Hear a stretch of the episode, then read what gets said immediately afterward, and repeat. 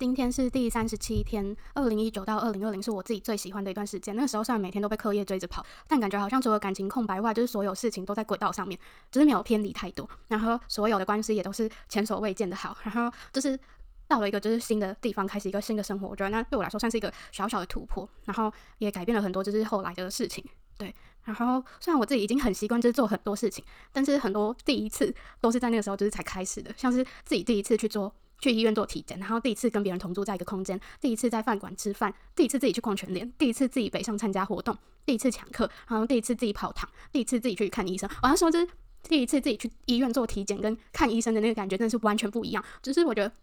自己去看医生那个凄凉感真的是太凄凉了。只是我真的觉得看医生这种事情，真的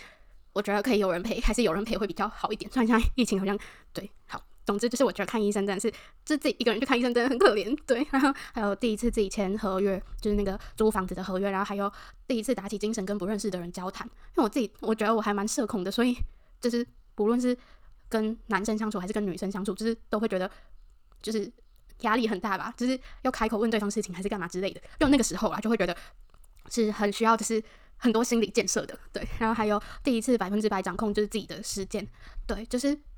一整天就是自己要怎么利用就怎么利用，然后想要做什么事情，就是都可以照着自己就是比较适合的时间、适合作息去做吧，就是不用去考虑到说这个时间可能就是大家都要睡觉，然后要关灯之类的，就完全都不用，整个就是放飞自我，超赞的。然后还有最后一次忽略就是内心的恐惧，就是继续在新的环境生活下去。我真的觉得就是可能年纪在长，然后胆子真的是越来越小吧。就那一段时间，就是很多事情其实都不会到顾虑非常多，就是。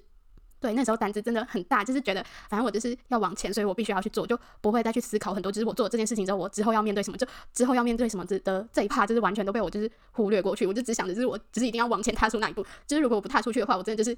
对，就会觉得就不知道，就觉得停留在当下比就是要面对就是之后的事情还要来的可怕。